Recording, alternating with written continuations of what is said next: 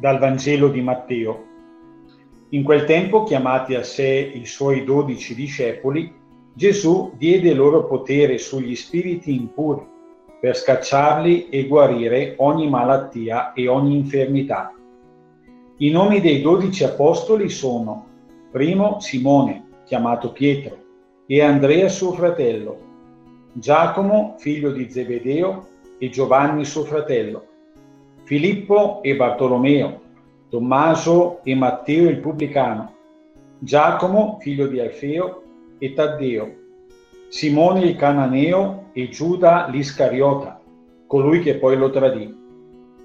Questi sono i dodici che Gesù inviò ordinando loro, non andate fra i pagani e non entrate nelle città dei Samaritani rivolgetevi piuttosto alle pecore perdute della casa di Israele. Strada facendo, predicate dicendo che il regno dei cieli è vicino.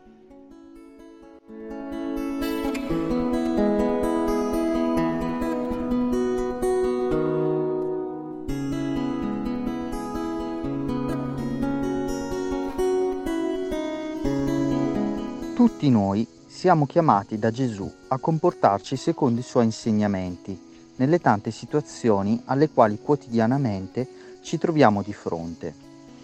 Oggi, però, il Signore mi dà la possibilità di fermarmi a riflettere sulla chiamata con la C maiuscola, la mia vocazione.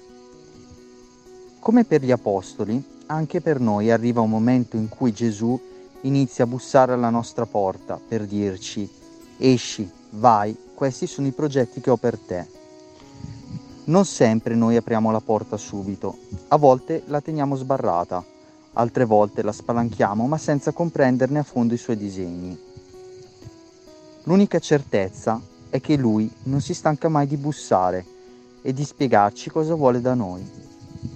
Quando ho sentito bussare alla mia porta, ho aperto e dopo qualche anno, dopo tentativi andati a vuoto, ecco lo sconforto, le domande, i ripensamenti. Gesù imperterrito torna a bussare, a farsi capire ed infine a mettere sulla mia strada la donna che contribuirà a realizzare la mia vocazione di marito e padre.